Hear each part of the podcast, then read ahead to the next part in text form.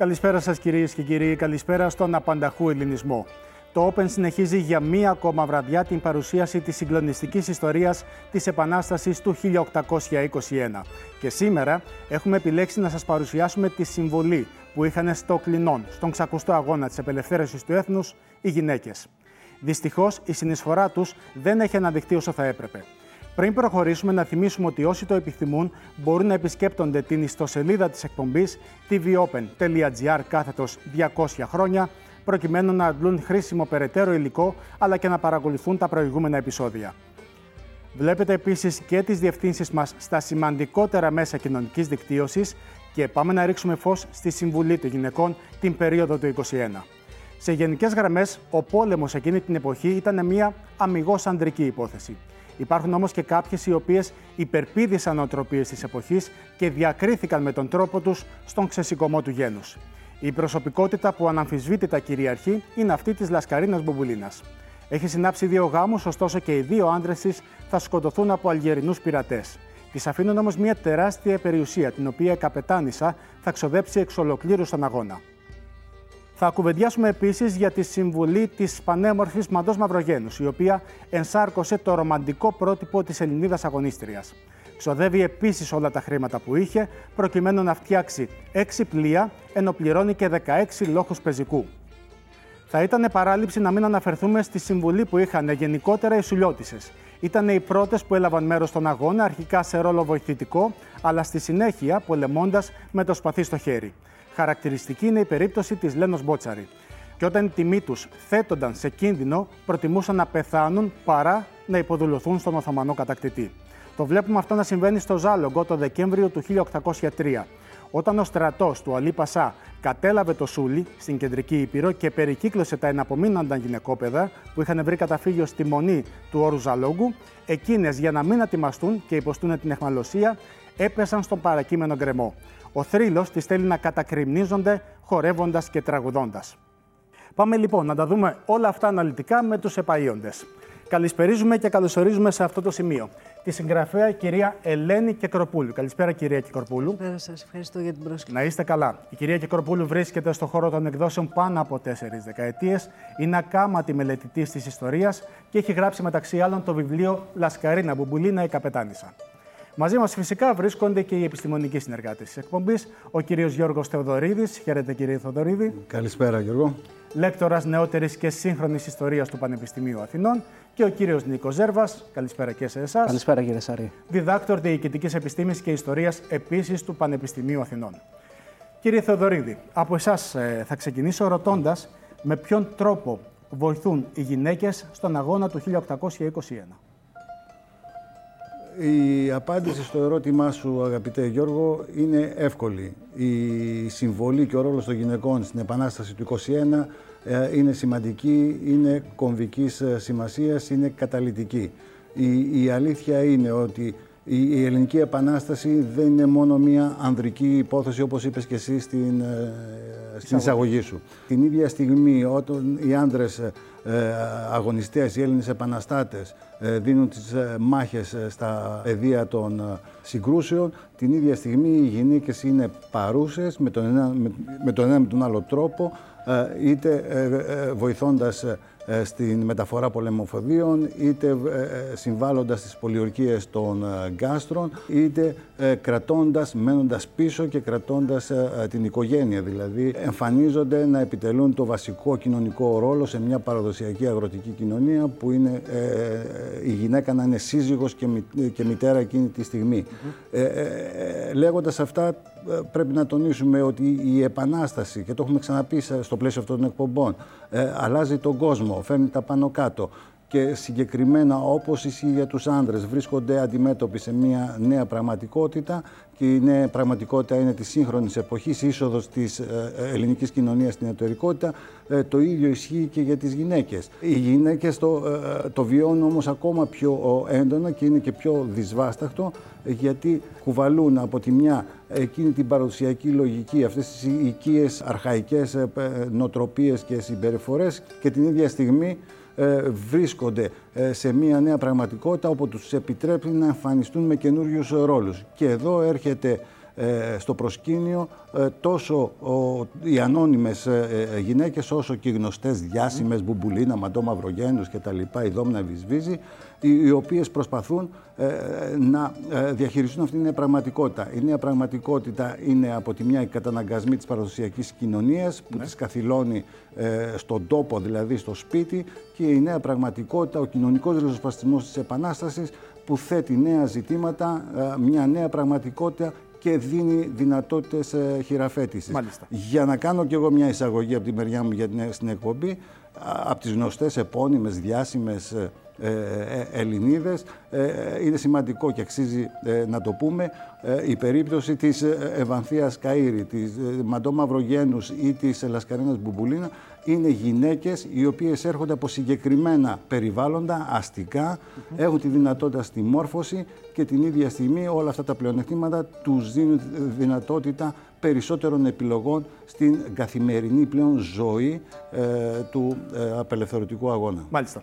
Κύριε Ζέρβα, υπάρχει διαφορά στον τρόπο ζωής των γυναικών που ζούσαν στην υπηρετική χώρα έναντι αυτών που ζούσαν στην νησιωτική? Ακριβώς, κύριε Σαρή. Εντοπίζονται στα προεπαναστατικά χρόνια σημαντικές διαφορές μεταξύ των γυναικών της νησιωτικής και των γυναικών της υπηρετικής ελληνικής επικράτειας. Τούτο διότι οι νησιώτισσες καταρχάς, εξαιτίας των εμπορικών επαφών με τη Δύση και της επαφής τους με τις ιδέες του διαφωτισμού, ήταν, θα λέγαμε, λίγο πιο χειραφετημένες. Για τον λόγο αυτό, είτε ηγήθηκαν οι ίδιες στους στόλους τους, όπως η Μπουμπουλίνα ή ακόμη και η Θρακιώτισσα, η Δόμνα Βισβίζη, είτε χρηματοδοτούσαν λόγω της αρχοντικής τους καταγωγής την Επανάσταση, όπως η Μαντώ, για την αυπήγηση νέων πλοίων, αλλά και για τη συντήρηση των πληρωμάτων τους. Υπενθυμίζω πως οι ναύτες ήταν έμισθοι. Δεν αγωνίζονταν μόνο για την πατρίδα, ούτε για την ψυχή των μανάδων τους. Από την άλλη τώρα, οι γυναίκες της υπηρετικής Ελλάδος και κυρίως οι Πελοποννήσιες και δευτερευόντως της Ρούμελης, λόγω των συντηρητικών, παραδοσιακών και αναμφίβολα κλειστών κοινωνικών σχέσεων στους τόπους τους, περιορίζονταν στα του οίκου τους. Ήταν σπίτι-χωράφι, χωράφι-σπίτι και σαφώς σε υποδέστερη θέση από τους συζύγους τους. Ωστόσο, επειδή πίσω από την επιτυχία κάθε άνδρα βρίσκεται πάντοτε μια δυναμική γυναίκα, δεν θα μπορούσαν και αυτές με τη σειρά τους να μην συνέβαλαν από το δικό τους μετερίζει στην προσπάθεια των συζύγων, των γιών, των αδερφών και των πατεράδων τους. Έτσι, τι έκαναν? Ουσιαστικά προσέφεραν πολύτιμη βοήθεια τόσο στην πολεμική προετοιμασία, όσο και στον ανεφοδιασμό του στρατεύματος, αλλά και στην περίθαλψη των τραυματιών. Μάλιστα, πάμε λοιπόν να ρίξουμε φως στην πιο γνωστή αγωνίστρια, που δεν είναι άλλη από την Λασκαρίνα Μπουμπουλίνα. Κυρία Κεκροπούλου, έχοντας μελετήσει τον βίο της, πιστεύετε ότι αποτελούσε την εξαίρεση στον κανόνα των γυναικών εκείνης της εποχής? Δεν νομίζω ότι αποτελούσε την εξαίρεση, αλλά ήταν η προσωπικότητά της αυτή που την έφερε μπροστά. Ήταν ένα άτομο πολύ δυναμικό, ήταν βέβαια μια γυναίκα πολύ πλούσια, αλλά και το γεγονός ότι έμεινε χήρα και έγινε άντρα στη θέση των ανδρών που έχασε, ήταν και αυτό για μένα ένας λόγος που την έβγαλε μπροστά. Βέβαια, είχε την βοήθεια των γιών της. Είχε τους δύο μεγάλους γιους της, τον Γιώργο και τον Γιώργη και τον Γιάννο Γιάννουζα, ήταν από τον πρώτο της γάμο, που μαζί τους έκανε όλες τις εξόδους της, τις πολεμικές. Ξέρετε, στο μυαλό μας έχουμε την μορφή της από το παλιό πενιντάρικο, όταν είχαμε ακόμα τις δραχμές, να είναι δίπλα σε ένα κανόνι και να δίνει εντολές. Ως μαχήτρια δηλαδή. Αυτή είναι η εικόνα που έχουμε στο μυαλό μας για αυτήν. Βέβαια, γιατί πήρε μέρος σε πάρα πολλές μάχες. Εντάξει, ξέρουμε ότι ήταν στην Τριπολιτσά, στην κατάληψη της Τριπολιτσάς, ήταν στην πολιορκία του Ναυπλίου, όπου η συμβολή της ήταν κέρια. Πήρε μέρος σε μάχες, δηλαδή η γυναίκα ήταν πολεμίστρια. Χάνει όμως τα χρήματά της όλα, όλη την περιουσία της, πολύ σύντομα, στα 2 πρώτα χρόνια. Φυσικά, γιατί χρειάστηκε να διαθέσει όλα αυτά τα χρήματα για να φτιάξει καινούρια καράβια. Έφτιαξε τον Κοριέζο, τον Αγαμέμνονα, τον Θεμιστοκλή. Ναι. Επίσης, όλους αυτούς τους ναύτες που είχε τα παλικάρια της, έτσι τους αποκαλούσε, τους έτρεφε, τους όπλιζε, τους έντυνε. Είχε όμως και ένα άδοξο τέλος, τον Μάιο του 1825. Ναι. Στις 22 Μαΐου σκοτώθηκε από σφαίρα της οικογένειας Κούτσι με την οποία είχε σύγκρουση, γιατί ο μικρός γιος της, ο Γιώργος Γιάννουζας, είχε κλέψει την Ευγενία Κούτσι, την οποία δεν ήθελαν οι Κουτσέοι να τη δώσουν στη νύφη στη Μπουμπουλίνα, δεδομένου ότι είχε χάσει όλη την περιουσία της και είχαν διάφορες προστριβές οικογενειακές και πήγαν να πάρουν πίσω την κοπέλα την οποία είχε πάρει το αγόρι στο σπίτι της μάνας του, η οποία βέβαια τους στήριξε πάρα πολύ. Πήγε κόντρα δηλαδή στο κοινωνικό κατεστημένο της εποχής. Έκανε και αυτό η Μπουμπουλίνα. Ήταν μια γυναίκα πρωτοποριακή για την εποχή της. Αναμφισβήτητα. Σε πολλούς τομείς. Θα πρέπει να πούμε ότι το αρχοντικό της Μπουμπουλίνας, κυρίες και κύριοι, διασώζεται μέχρι και σήμερα. Βρίσκεται 100 μέτρα από το κεντρικό λιμάνι των Σπετσών και είναι επισκέψιμο, καθώς έχει μετατραπεί σε μουσείο. Εμείς βρεθήκαμε εκεί και συνομιλήσαμε για την καπετάνισσα με τον απόγονό της και διευθυντή του μουσείου, τον κύριο Παύλο Δεμερτζή Μπουμπουλη, να δούμε τι μας είπε.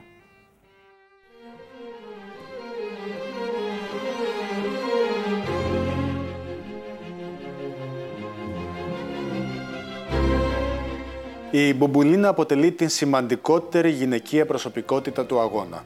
Πείτε μας δύο κουβέντες για αυτήν. Η Μπουμπουλίνα είναι ιδραία στην καταγωγή καταρχάς και όχι σπετσιώτισσα στην καταγωγή. Γεννήθηκε στις 11 Μαΐου του 1771 μέσα στις φυλακές της Κωνσταντινούπολης. Ο λόγος αυτού είναι ότι ο πατέρας της, ο βιολογικός της πατέρας, πλοίαρχος της Ύδρας, Σταυριανός Πινότσης, είχε φυλακιστεί τότε από τις Οθωμανικές αρχές λόγω συμμετοχής στην επανάσταση του Ορλόφ, τα γνωστά ορλοφικά που λέμε, και η μητέρα έγκυος πήγε να τον επισκεφτεί στη φυλακή και γεννήθηκε μέσα στις φυλακές. Στο διπλανό κελί δε με τον πατέρα της ήταν ο Παναγιώτης Μούρτζινος, ο ηγεμόνας της Μάνης, ο οποίος και τη βάφτισε, και εξού και το βυζαντινό όνομα Λασκαρίνα. 17 ετών παντρεύτηκε τον Δημήτριο Γιάννουζα, πλοίαρχος εδώ των Σπετσών. Ο οποίος χάνεται σε μάχη με Αλγερινούς πειρατές. Ακριβώς. Και μετά στα 30 της χρόνια παντρεύεται τον Δημήτριο Μπούμπουλη, που ήταν ο πιο πλούσιος, από τους πιο πλούσιους πλοίαρχους των Σπετσών, στα 30 της χρόνια, με τον οποίο κάνει 4 παιδιά. Έχει ήδη 3 παιδιά με τον Δημήτριο Γιάννουζα. Παντρεύεται τον Δημήτριο Μπούμπουλη στα 30 της, 4 παιδιά, ο οποίος Μπούμπουλης και αυτός το 1811 σκοτώνεται σε ναυμαχία μεταξύ Αλγερινών πειρατών και μιας γαλλικής φρεγάτας. Στις 13 Μαρτίου 1821 η Μπουμπουλίνα υψώνει την δική της προσωπική επαναστατική σημαία και χαιρετίζει το γεγονός με κανονιοβολισμούς εδώ, λίγο πιο κάτω, στο λιμάνι των Σπετσών. Η Μπουμπουλίνα υψώνει την δική της προσωπική σημαία 13 Μαρτίου και την χαιρετά, η οποία σημαία παραμένει μέχρι και σήμερα, παρέμενε μέχρι και σήμερα, το οικόσιμο της οικογένειας. Οι Σπέτσες όμως ως νησί ακόμα δεν έχουν επαναστατήσει. Επαναστατούν περίπου ένα μήνα αργότερα. Ακριβώς, στις Σπέτσες, το πρώτο νησί που επαναστατεί, 3 Απριλίου του 1821, η Μπουμπουλίνα από μόνη της επαναστατεί 2 εβδομάδες νωρίτερα από αυτό.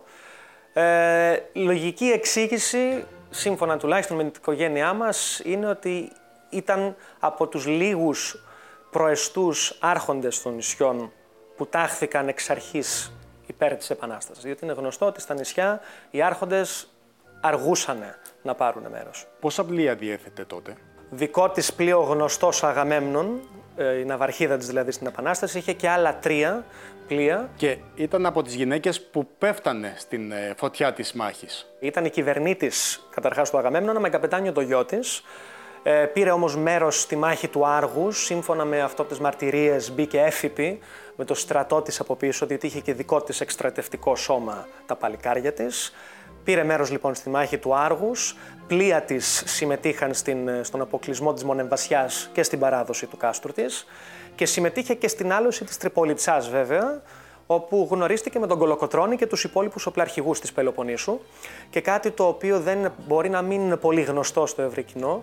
Η Μπουμπουλίνα στην Τρίπολη κατάφερε και έσωσε, ήταν από αυτούς που έσωσαν το χαρέμι του Χουρσίτ Πασά, το οποίο λέγεται ότι έγινε κατόπιν παράκλησης της γυναίκας του Χουρσίτ προς την Μπουμπουλίνα για τις ζωές των παιδιών και των γυναικών του χαρεμιού, και λέγεται επίσης ότι τους έσωσε δι' απειλής δικών της ανθρώπων, όπου μετά το χαρέμι στάλθηκε στον Πασά της Κορίνθου. Τι άνθρωπος ήταν? Ξέρουμε ότι ήταν δυναμικός χαρακτήρας, μόνο και μόνο που έκανε αυτά που έκανε. Βέβαια μην ξεχνάμε, από το 1811 που χείρεψε για δεύτερη φορά, ανέλαβε τις επιχειρήσεις των συζύγων της. Ξέρουμε ότι ταξίδευε και με τον πατριό της και με τους άνδρες της και μετά ανέλαβε αυτές τις επιχειρήσεις, τις μεγάλωσε έγινε μέτοχος σε άλλα πλοία, μεγάλωσε δηλαδή την ήδη υπάρχουσα περιουσία που είχε, που από μόνο του είναι κάτι ανήκουστο σχεδόν για μια γυναίκα στα Βαλκάνια στις αρχές του 19ου αιώνα. Πάντως ακούγεται ανήκουστο, ιδίως για εκείνη την εποχή, μια γυναίκα να κουμαντάρει τόσους πολλούς άντρες. Θα την περιέγραφα γυναίκα φαινόμενο για την εποχή της, πρωτοπόρος, και ειδικά στη σημερινή εποχή η σημασία αυτή είναι αδιαμφισβήτητη. Κάποια στιγμή η Μπουμπουλίνα όμως κινδυνεύει να χάσει όλη της την περιουσία. Με τον θάνατο του Μπούμπουλη, οι Οθωμανοί χρησιμοποιούν ως δικαιολογία τις υπηρεσίες του Μπούμπουλη προς τους Ρώσους, ο οποίος είχε πολεμήσει με τους Ρώσους στους Ρωσοτουρκικούς πολέμους και είναι και επίτιμος πλοίαρχος των Ρώσων ο Μπούμπουλης. Με αυτήν την δικαιολογία προσπάθησαν να δημεύσουν την τεράστια περιουσία που είχε κληρονομήσει και την οποία είχε και μεγαλώσει, όπως είπαμε. Οπότε η Μπουμπουλίνα ταξίδεψε το 1816 με πλοίο της στην Κωνσταντινούπολη, όπου γνώρισε τον Ρώσο πρέσβη, τον Στοργόνοφ, και χρησιμοποίησε αυτές τις υπηρεσίες του ανδρός της για να ζητήσει βοήθεια από τους Ρώσους, ο οποίος Στοργόνοφ την στέλνει στην Κριμαία για 6 μήνες, σε ένα κτήμα που λέγεται της έδωσε ο Τσάρος Αλέξανδρος I, τον οποίο και γνώρισε εκεί. Ενώ ήταν στην Κωνσταντινούπολη επίσης, γνωρίστηκε με την μητέρα του Σουλτάνου, τη Βαλιδέ Σουλτάνα, η οποία εντυπωσιάστηκε τόσο πολύ από το χαρακτήρα, αυτό το δυναμικό χαρακτήρα αυτής της γυναίκας, έπεισε τον γιο της μετά από μερικούς μήνες να μην δημεύσει αυτή την περιουσία, οπότε και η Μπουμπουλίνα μπόρεσε να γυρίσει στο νησί, επιστρέφοντας βέβαια με ένα πλοίο γεμάτο όπλα για τον ερχόμενο ξεσηκωμό.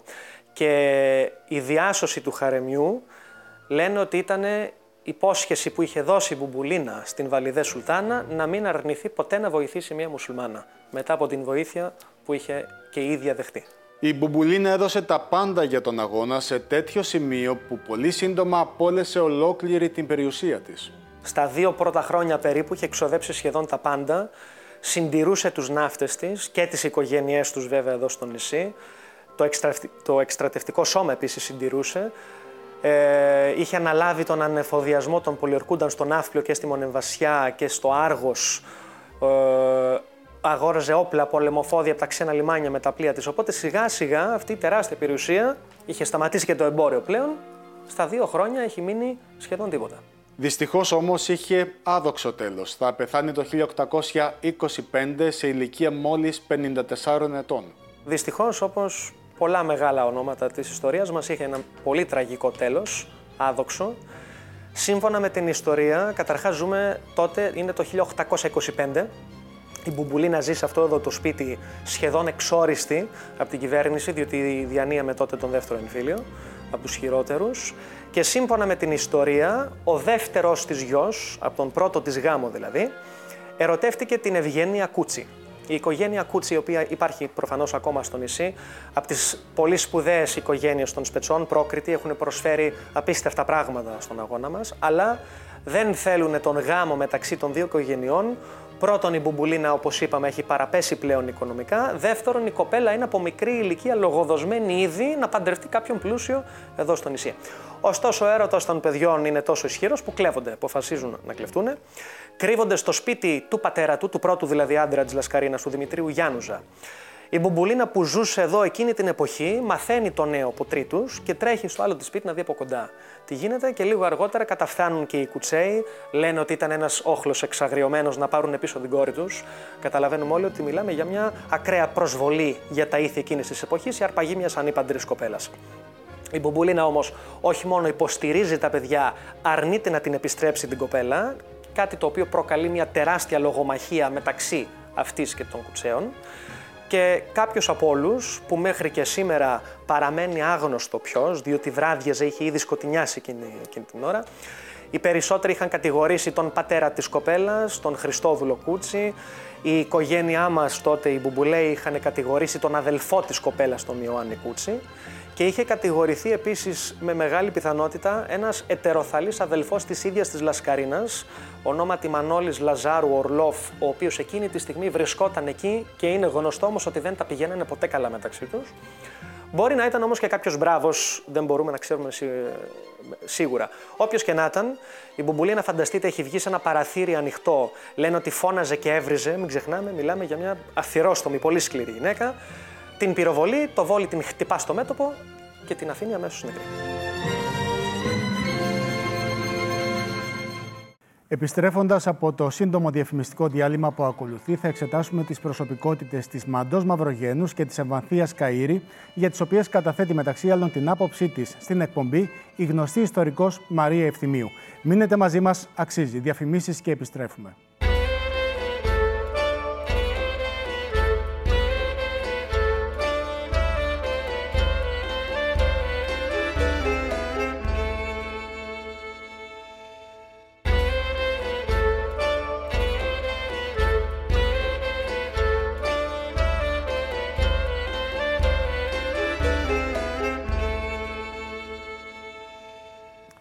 Για τη συνεισφορά των γυναικών στην Ελληνική Επανάσταση του 1821 συζητάμε σήμερα, κυρίες και κύριοι, και στο στούντιο του Open φιλοξενούμε σήμερα τη συγγραφέα Ελένη Κεκροπούλου, που έχει ασχοληθεί με αυτή την πτυχή του αγώνα, ενώ πάντα βρίσκονται μαζί μας και οι επιστημονικοί μας συνεργάτες, οι κύριοι Γιώργος Θεοδωρίδης και Νίκος Ζέρβας. Κυρία Κεκροπούλου, θα ήθελα να εξετάσουμε τώρα την προσωπικότητα μιας λεπτοκαμωμένης, ψηλής και όμορφης, της Μαντώ Μαυρογένους. Πραγματικά, η Μαντώ ήταν μια πολύ ωραία κοπέλα. Γεννήθηκε στην Τεργέστη από πλούσια οικογένεια. Ο πατέρας της, ο Νικόλαος Μαυρογένης, ήταν έμπορος στην Τεργέστη. Η μητέρα της, η Ζαχαρή, η οποία ήταν Σπαρτιάτισσα, δεν ήταν Μικονιάτισσα, ούτε καν Παριανή. Ήταν σπαρτιατικής καταγωγής. Ζαχαρή Χατζημπατί βοηθούσε τον άντρα της στο εμπορικό του κατάστημα.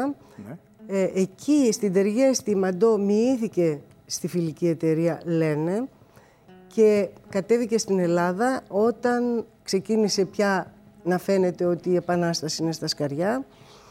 Εγκαταστάθηκε στη Μύκονο και όταν ξέσπασε η Επανάσταση 2 χρόνια μετά, συγκέντρωσε το δικό της στρατό, 16 λόχους ανδρών, 2 δικά της πλοία, διέθεσε ένα ποσό περίπου 7 εκατομμυρίων γροσίων, δηλαδή 1 εκατομμύριο γαλλικά φράγκα της εποχής εκείνης. Τεράστιο ποσό. Τεράστιο ποσό. Όλη της η περιουσία σε χρήμα, γιατί εκτός από αυτά τα χρήματα διέθεσε όλα της τα χρυσαφικά, είχε πολλά κοσμήματα ακριβά, τα διέθεσε όλα για να συντηρεί αυτό το μικρό στρατό που έφτιαξε, ο οποίος στρατός βέβαια πήρε μέρος στη μάχη της Εύβοιας, μια κέρια μάχη, και αργότερα κατέβηκε στην Πελοπόννησο, στους Μήλους, εκεί γνώρισε και τον Δημήτριο Υψηλάντη, τον οποίο ερωτεύτηκε. Αραβωνιάστηκαν, αν δεν κάνω λάθος. Αραβωνιάστηκαν, ναι.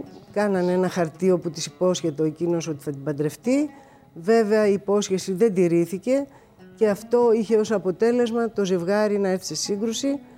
Μετά από μια περιπετειώδη κατάσταση, δηλαδή μια νύχτα την πήραν από το σπίτι της κουκουλοφόρη, τη βάλανε σε ένα καράβι και τη στείλανε πίσω στη Μύκονο.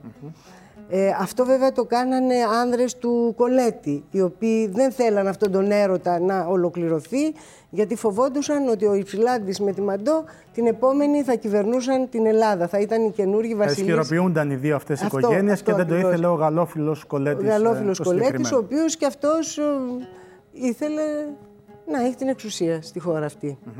Ναι. Παράλληλα όμως, μεσούντος του αγώνα θα στείλει και επιστολές η Μαντώ Μαυρογένους. Έστειλε στο εξωτερικό, σε φιλέλληνες. Ναι, σε φιλέλληνες, αλλά και στις γυναίκες της Γαλλίας.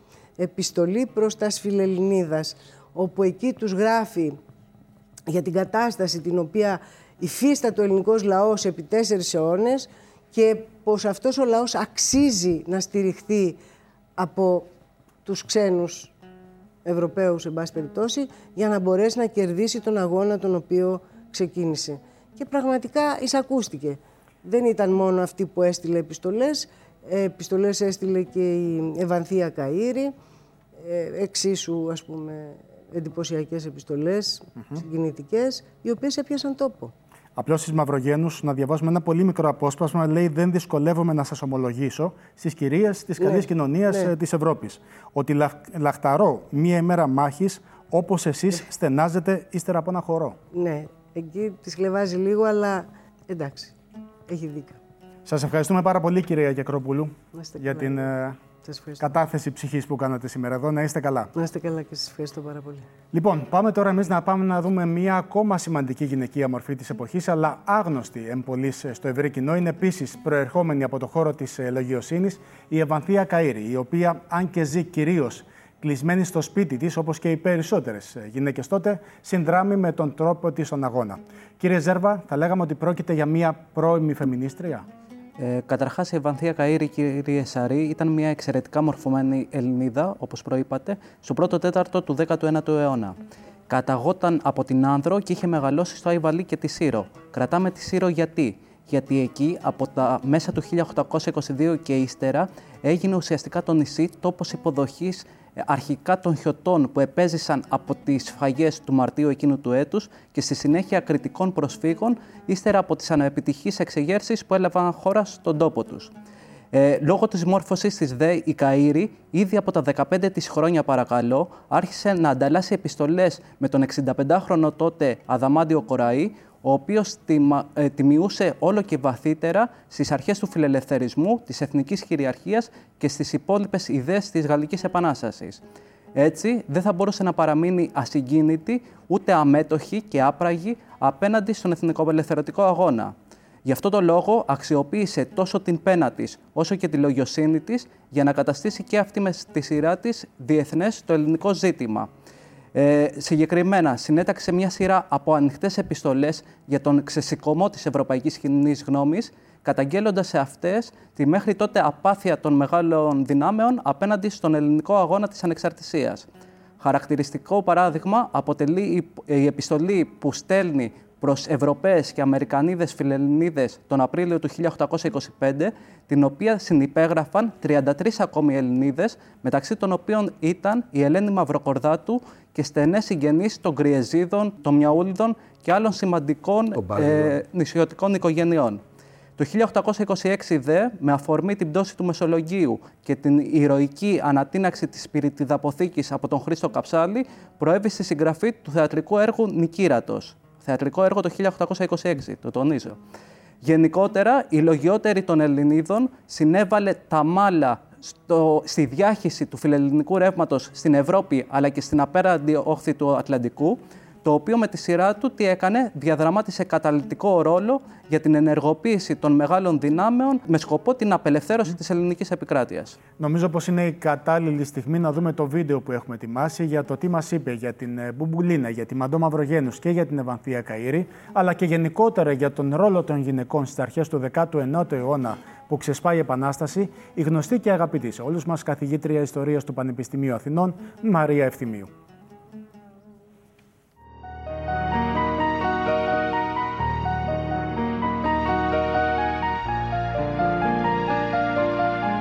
Κυρία Ευθυμίου, ποια είναι η συμβολή των γυναικών στον αγώνα του 1921? Η συμβολή των γυναικών από την πολεμική πλευρά, μια και μιλάμε για πόλεμο, δεν είναι μεγάλη. Ούτε θα μπορούσε να είναι μεγάλη, γιατί ο πόλεμος ήταν αντρική δουλειά. Όλα τα σώματα στρατού που δημιουργήθηκαν, τα άτακτα και τα τακτικά, ουδής διανοήθηκε να στήσει στρατό από γυναίκα. Δεν υπήρχε αυτή η περίπτωση. Βέβαια, υπήρχαν σε κάποιες περιοχές γυναίκες που ήταν πιο έτοιμες, άμα χρειαζόταν στη δύσκολη στιγμή, σε μια στιγμή ίστατη, να πάρουν το όπλο, και σε κάποιες κοινωνίες υπήρχε και μια εξοικείωση με όπλα, ας πούμε στις σουλιώτικες κοινωνίες ή στις μανιάτικες, που είναι πολεμικές κοινωνίες αυτές, από τη φύση τους, ας πούμε, οργανωμένες σε οπλισμένες οικογένειες στην ουσία. Εκεί οι γυναίκες ήταν πιο έτοιμες να πάρουν όπλα, όμως ποτέ τακτικά, στην ανάγκη, στον μεγάλο κίνδυνο. Βέβαια, οι γυναίκες ήταν πίσω από όλα της επιβίωσης, διότι ενώ οι άντρες πολεμούσαν, αυτές είχαν την ευθύνη της οικογένειας, την συντήρηση των τυχών ζώων που είχε η οικογένεια, των τυχών χωραφιών, δηλαδή έπεφτε πάνω τους αυτή η πλευρά της βιωτής, και επιπλέον αυτές ζούσαν, μαζί με τους άντρες βέβαια, τις σφαγές όταν γινόταν, τους εξανδραποδισμούς, όταν δηλαδή συνέβαινε να μην επιτύχει η άμυνα των Ελλήνων ή να καταρρεύσει ή να υποστεί μια ήττα, όπως επί Ιμπραήμ, ας πούμε, που αυτό γενικεύθηκε γιατί ήταν ένας σάρωμα καταστροφής, τότε ολόκληρες επαρχίες και περιοχές και χωριά και πόλεις και κομμοπόλεις μπορούσαν να βρεθούν σε σκλαβοπάζαρα. Φυσικά εκεί τα νέα άτομα, τα νεαρά άτομα, όχι τα πολύ νεαρής ηλικίας, ούτε τα μεγάλης ηλικίας, ήταν το καλύτερο εμπόρευμα, γιατί πουλιόταν καλύτερα στα σκλαβοπάζαρα. Και φυσικά γυναίκες μιας νεανικής ηλικίας, μιας ζώνης νεανικής, ήταν το πιο ακριβό εμπόρευμα. Εξ αυτού ζούσαν όλη αυτή τη φρίκη, πιο πολύ κιόλας, από τους άντρες, τη φρίκη του εξανθρωποδισμού και της σκλαβοποίησης και της πώλησης στα σκλαβοπάζαρα. Όταν τέλειωνε ο αγώνας και τέλος πάντων μετά την ευμαχία του Ναβαρίνου, κάπως δεν είχε τελειώσει, τέλειωσε το 29, αλλά ήταν πολύ συντονισμένες οι προσπάθειες όποιας ελληνικής κυβέρνησης και των φιλελληνικών κύκλων για να αγοραστούν από τα σκλαβοπάζαρα και τυχόν ήδη πολυθέντες, να εντοπιστούν δηλαδή οι οικογένειες που τις είχαν αγοράσει. Συνήθως ήταν γυναίκες αυτές οι περιπτώσεις. Αντίστοιχες συμπεριφορές είχαμε και από Έλληνες προς Τουρκάλες. Ναι. Μάλιστα ήταν μία από τις πληγές της Επανάστασης αυτό για τους ηθήνοντες, για τους επικεφαλείς, οι οποίοι θεωρούσαν ότι δεν συνάδει με το ήθος της Επανάστασης να συμβαίνουν τέτοια πράγματα, αλλά συνέβαιναν. Δηλαδή και Έλληνες μαχητές όταν έμπαιναν σε πόλεις και σε κομμοπόλεις και συνελάμβαναν εχμαλώτους Τούρκους, και είχε γίνει και αυτό φυσικά στην περίοδο της Επανάστασης, τους οδηγούσαν σε σκλαβοπάζαρα ή στα σπίτια τους ως σκλάβους, και πολλές φορές και τις γυναίκες τις εκμεταλλεύονταν.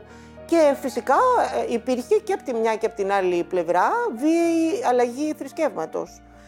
Και αυτό το βλέπει κανείς και σε αποφάσεις της Επανάστασης, ή εκκλήσεις της Επανάστασης προς τους ενόπλους να μην διαπράττουν τέτοιες πράξεις, και ότι εμείς πολεμούμε για την ελευθερία και όχι για τέτοιες ποταπές, ας πούμε, πλευρές. Αλλά πάντα υπήρχαν οι άνθρωποι που τα κάμανε. Και στο Σύνταγμα της Τριζίνας υπάρχει άρθρο που προβλέπεται ότι ουδής στην ελληνική επικράτεια πωλείται ως δούλος ή συλλαμβάνεται ως δούλος. Δηλαδή η Επανάσταση θέλησε να το κατοχυρώσει αυτό και σωστά έπραξε και πολιτικά. Εξαίρεση όμως τον κανόνα αποτέλεσαν και γυναίκες, όπως ήταν η Μπουμπουλίνα. Ναι, η Λασκαρίνα Μπουμπουλίνα είναι μία περίπτωση. Και μάλιστα διεθνώς, όχι μόνο ελληνικά, μια γυναίκα να είναι τόσο δραστήρια και τόσο επιτυχημένη και σε πολεμικές δράσεις και σε επιχειρηματικές. Αυτή ήταν ιδραία, αλλά είχε παντρευτεί Σπετσιώτη και μετά ξανά Σπετσιώτη, θέλω να πω, γιατί έχασε τους άντρες της σε διάφορες συγκυρίες, αλλά αποδείχθηκε μια γυναίκα πάρα πολύ δυναμική και αποτελεσματική, και πραγματικά ήταν σπουδαία αυτό που έκανε ως δράση, δηλαδή πολεμική και ατρόμητη η γυναίκα. Ήταν η καπετάνισσα, είχε όλη την ευθύνη και των επιχειρήσεων. Αυτό είναι εντυπωσιακό, αλλά δεν υπάρχει άλλη σαν την Μπουμπουλίνα. Είναι μία εξαίρεση που επιβεβαιεί τον κανόνα. Οι γυναίκες δεν είχαν επιτελικό ούτε ενεργό λόγο. Η Λένω Μπότσαρη, για παράδειγμα. Και οι γυναίκες ήταν, όπως και οι μανιάτισσες, λόγω του πολεμικού χαρακτήρα των κοινωνιών, του κλειστού πολεμικού χαρακτήρα, ήταν σκληροτράχυλοι πληθυσμοί, και οι γυναίκες φυσικά μεγάλωναν αυτούς τους σκληροτράχυλους άντρες, δηλαδή ήταν και αυτές έτσι γυναίκες σκληρές και αποφασισμένες, και αυτό το δείξανε στις διάφορες πολιορκίες του Σουλίου, γιατί χρειάστηκε κάποιες φορές και αυτές να συνεπικουρήσουν. Δεν ήταν στρατεύματα, δεν πολεμούσαν τακτικά, αλλά άμα χρειαζόταν μπορούσαν και συνεπικουρούσαν. Πολλές φορές οι γυναίκες απελπισμένες αυτοκτονούσαν όταν τέλειωνε αρνητικά ο αγώνας. όπως έγινε στην Άουσα και σε άλλες περιοχές. Δηλαδή, γιατί αν έπεφτες στα χέρια του εχθρού, ήξερες τι θα σου συμβεί. Αν είχες το κουράγιο, αυτοκτονούσες. Και η Ευανθία Καΐρη. Υπήρχαν τέτοιες περιπτώσεις λογίων γυναικών. Ήταν και η Μαντώ Μαυρογένους, δηλαδή, δεν ήταν ακριβώς πολεμίστρια, ήταν όμως δοσμένη στον αγώνα για να τον βοηθήσει οικονομικά και με άλλες διαδρομές. Η μορφή της ήταν γνωστή και όπως και οι μορφές γυναικών από το Σούλι, η Λασκαρίνα Μπουμπουλίνα επίσης ήταν πολύ τυπωμένη σε πιάτα των φιλελλήνων, σε τραπουλόχαρτα, όπως και άλλες μορφές, κυρίως αντρικές, αλλά για την ντάμα του χρειαζόταν μια γυναικεία ελληνική μορφή.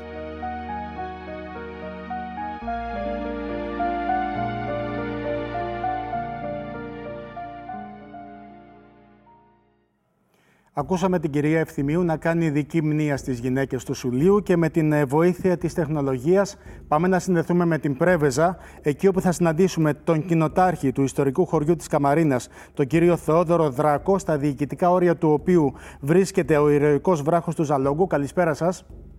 Καλησπέρα και από μένα.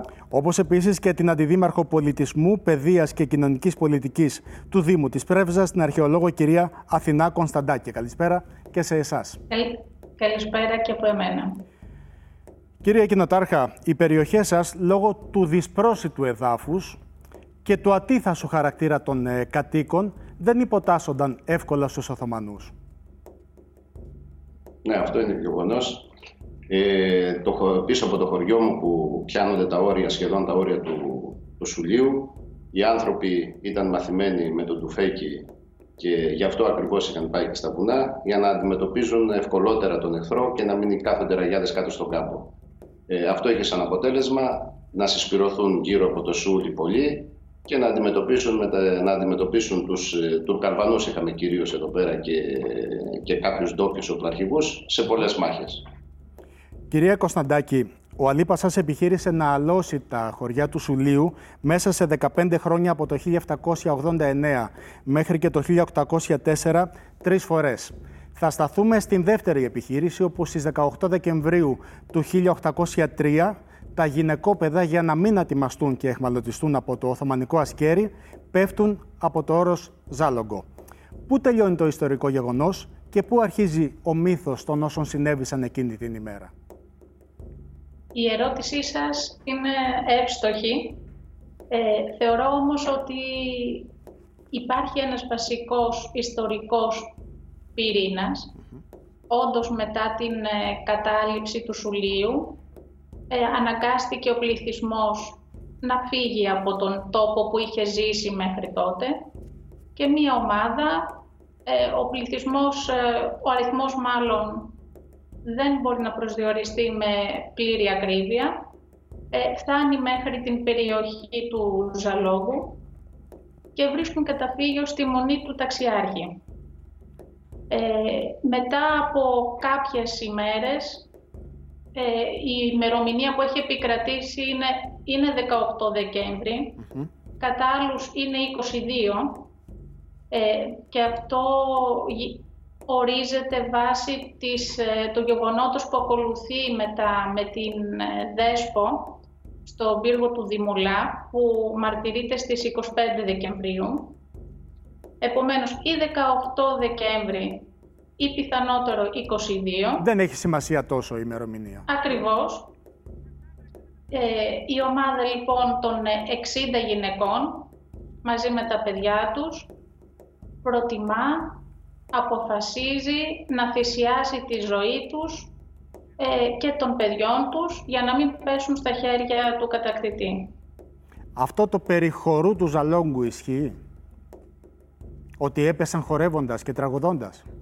Οι μαρτυρίες που έχουμε, αν και διαρκούν τουλάχιστον και για 20 χρόνια μετά, κυρίως από ξένους περιηγητές, δίνουν ακριβώς μία εικόνα η οποία θα μπορούμε να πούμε ότι ταιριάζει με έναν χορό, με ένα τελετουργικό, όπου σταδιακά, αφού Οι γυναίκες κατακριμνίζονται από τον Ζάλογο. Η πρώτη καταγραφή που υπάρχει είναι από αυτόπτη μάρτυρα, τον Σουλεϊμάν Αγά, αξιωματούχο του Αλή Πασά. Αυτός, τα μνημονεύματα του οποίου εξέδωσε ένας Γάλλος, ο Ιμπραήμ Μανζούρ, και αναφέρει χαρακτηριστικά ότι χορεύοντας σε έναν μακρόσυπτο χορό και οι κραυγές τους φτάνανε στα αυτιά των Οθωμανών, έπεσαν στον κρεμό. Η πρώτη λοιπόν επίσημη καταγραφή είναι από αξιωματούχο του Αλή Πασά το 1827. Η πρώτη αμφισβήτηση έγινε 200 χρόνια αργότερα. Τώρα βγάλει ο καθένας τα συμπεράσματα του. Αληθεύει ότι επέζησαν τις πτώσεως 5 παιδιά?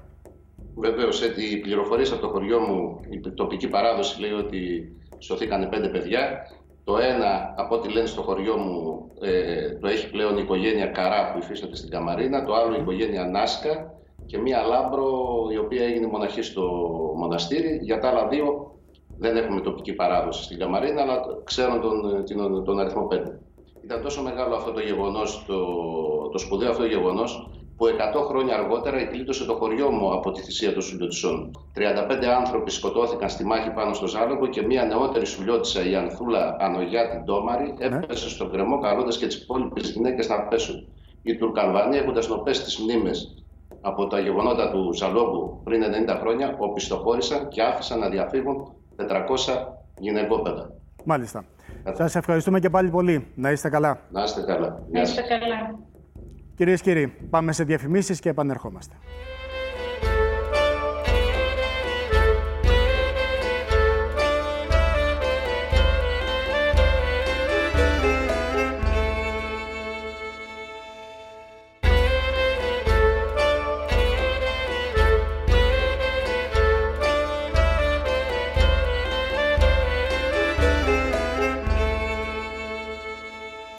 Μας μένουν λίγα λεπτά ακόμα μέχρι την ολοκλήρωση της απόψινής εκπομπής και επειδή στη χωρία των σπουδαίων Ελληνίδων της εποχής του αγώνα καταλαμβάνει εξέχουσα θέση και η Λένω Μπότσαρη, θα ήθελα, κύριε Ζέρβα, να κάνουμε μια αναφορά και στο πρόσωπο της ηρωικής Σουλιώτισσας, η οποία χάνεται πριν από ακόμα ξεσπάσει η Επανάσταση. Ακριβώς. Όπως είπατε, κύριε Σαρή, η Λένω Μπότσαρη ήταν μια Σουλιώτισσα. Και οι Σουλιώτισσες, από όλες τις γυναίκες στις οποίες αναφερθήκαμε σήμερα, ήταν ουσιαστικά μια κατηγορία μόνες τους.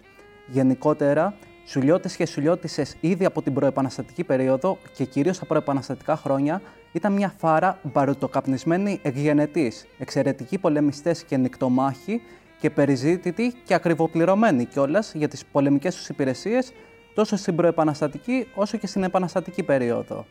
Ειδικότερα στα προεπαναστατικά χρόνια, 3 φορές όπως προϋπόθηκε είχαν επιχειρήσει ανεπιτυχώς οι δυνάμεις του Αλή Πασά των Ιωαννίνων να τους εκδιώξουν από το Σούλι. Την τέταρτη, ωστόσο, στα τέλη του 1803 το κατάφεραν, με άλλες ομάδες Σουλιωτών να κατευθύνονται προς τα Επτάνησα και άλλες προς την Πρέβεζα και στην Άρτα.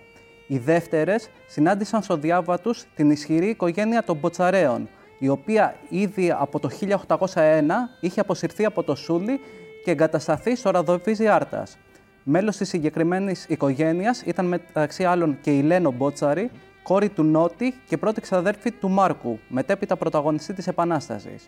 Τώρα, η Λένω Μπότσαρη μπορεί για τα σημερινά δεδομένα να ήταν ένα 17χρονο κοριτσάκι, για εκείνη την εποχή όμως ήταν μια εξαιρετικά ισχυρή προσωπικότητα. Λόγω του δυναμισμού του χαρακτήρας της άλλωστε, αλλά και των πολεμικών της ικανοτήτων, πρωταγωνίστησε στις αμυντικές γραμμές που έστησαν οι Σουλιώτες στις αρχές του 1804 στη Μονή Σέλτσου της Άρτας για να αποκρούσουν τους Τουρκαλβανούς. Εξαιτίας της περηφάνειας της ΔΕ, έπειτα από την κατάρρευση της Σουλιώτικης άμυνας, ουσιαστικά προτίμησε να πέσει στα άγρια νερά του Αχελώου μαζί με άλλες συμμαχήτριές της, προκειμένου να μην συλλαμβάνονταν από τον εχθρό και να ατιμάζονταν από τις δυνάμεις των Τουρκαλβανών. Κύριε Θεοδωρίδη, ένα τελευταίο συμπερασματικό σχόλιο από εσάς. Για να επιστρέψω την κουβέντα στα χρόνια της Επανάστασης, θεωρώ ότι αξίζει να σημειώσουμε ότι η Επανάσταση με τις νέες συνθήκες που επιβάλλει στην ελληνική κοινωνία δίνει την ευκαιρία και στις γυναίκες αυτή τη φορά να αναλάβουν καινούριες δράσεις. Μέσα από αυτές τις δράσεις, από μικρότερες ή με μεγαλύτερες θέσεις, από υποτελείς ή μαχητικές θέσεις, θα μπορέσουν με υπερηφάνεια, με ηρωισμό, με αυτοθυσία, με τόλμη, με γενναιότητα να συνδράμουν στον μεγάλο αγώνα της Επανάστασης. Εκτός όμως από τις Σουλιώτισσες, στο ίδιο παράδειγμα, στον ίδιο δρόμο, αλλά με άλλους όρους, όχι μόνο απλά στο δικαίωμα της ύπαρξης και της ελευθερίας, αλλά πλέον στο δικαίωμα και ύπαρξη της εθνικής ελευθερίας, της ελευθερίας του ελληνικού έθνους. Είναι χαρακτηριστικά τα παραδείγματα τόσο με τις Σιώτισσες, τόσο με τις Ψαριανές, τόσο με τις γυναίκες Τικάσου, όσο και με τις ηρωικές Μεσολογγίτισσες. Όλες αυτές οι γυναίκες μας δείχνουν ότι η Επανάσταση του 21 έχει και μια άλλη εικόνα. Να είστε όλες και όλοι καλά και να παρακολουθείτε εκπομπές που διευρύνουν τις γνώσεις και το πνεύμα σας. Καλή σας νύχτα.